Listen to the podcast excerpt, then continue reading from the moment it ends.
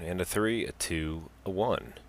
So welcome to uh, episode 168, 2D1C. Uh, this is a solo, so this is a, another episode of our mini-zine. I also call it uh, Stardog Champion number 2, issue number 2.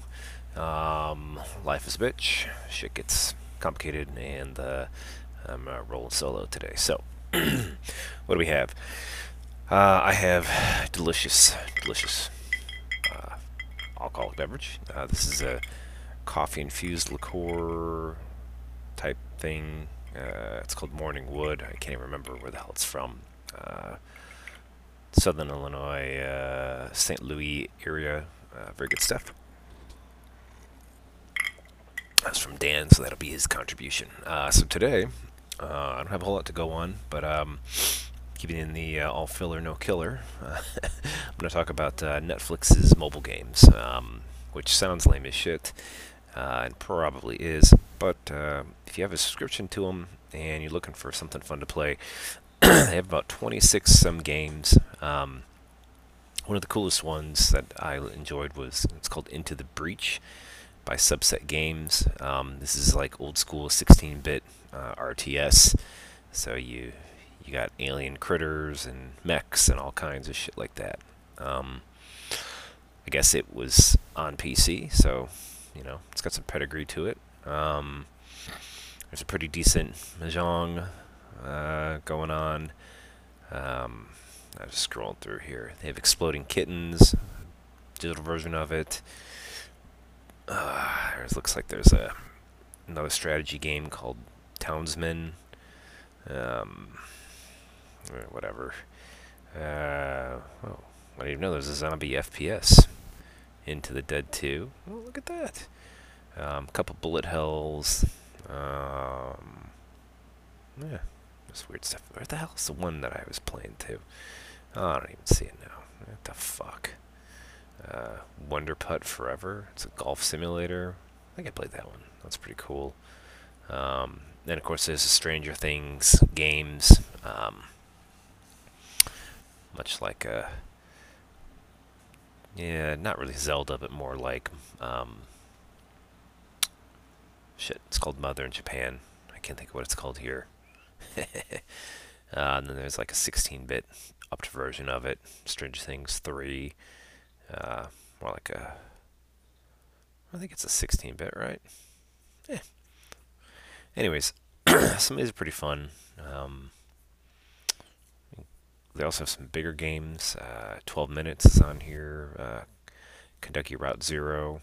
So all kinds of good stuff. I'm actually going to get my phone right now. And the ones that I enjoy. Oh, there's also uh, Teenage Mutant Ninjas, Ninja Turtles Shredder's Revenge. So that's pretty fucking badass. Um, they have one of those heads up games. Those are always fun. And then one of the ones that's super fucking badass is. Uh, shit. Where is it at? What is it called? Uh, let's load up now. Moonlighter. That is phenomenal. So I would highly recommend if you have subscription to go check those out. Um, yeah, so Netflix provides, I guess, or not. Uh, I don't know. Um, what I was going to do, is I was going to talk about the uh, Analog Pocket, uh, but I did not get mine updated, so I have not yet got to trial it, so I don't really know how it's working. Um, but I did also want to mention, if you happen to have one of these um, Stadia controllers, uh, Google, weirdly enough, doing their Google thing of abandoning all their hardware. Um, they actually didn't completely make this into a useless piece of crap. Um, they have a website where you can go and turn this into just a straight up USB, I'm sorry, uh, Bluetooth controller to use however you want to. So this is a, actually pretty awesome controller to begin with. Um, very good stuff. Uh, but now it's uh, you can use it for something else instead of it just being a waste. Um, it's actually pretty cool. Uh, I guess it doesn't work with consoles, which, you know, makes sense in a way. If you think about it, um, cheating's like so such a video game thing, I guess you wouldn't want uh, you know anything but your own proprietary stuff on there. I guess that's the way I look at it. I don't necessarily think that's the best idea, but um, I'm not in control of that either, so uh, I don't really know what to do with that. Um, yeah, man. I don't know. What else are we talking about? Um, yeah, pretty much just gaming stuff. Well, let me let me get, get in here. Let's see if I got something else. Uh, uh shit. Yeah. nope. I don't know where it is. Oh, yeah, there it is.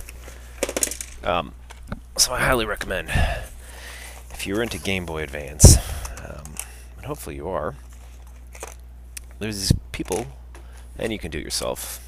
Um, there's people online, they sell them on eBay and whatnot, and they basically take the insides of Game Boy Advance and stick it in a new case, new colors, uh, but they put a wicked awesome screen on it.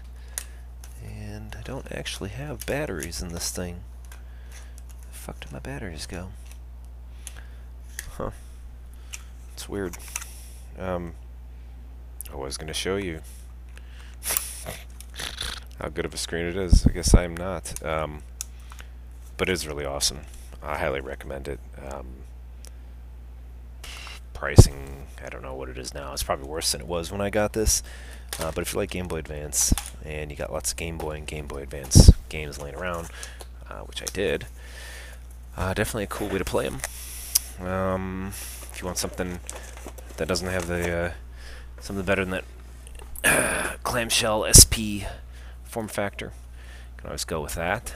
Uh, yeah, I don't know. How long did I go here? Well, fucking seven minutes. uh, that's a bitch. Uh, I'm not really sure what else there is to say. Um, next week, hopefully, we'll have a regular show and something a little more in depth than me just yakking about video game crap. And uh, yeah, so hopefully everybody has a good week. Uh, have good times. And uh, yeah, so this is me signing off for uh, 2D1C on a solo run. Uh, you guys all have a good night. And yeah, fuck it. What else are you going to do here? You didn't waste too much of your time. It didn't cost you anything. And uh, hopefully uh, we'll be back next week. Bye.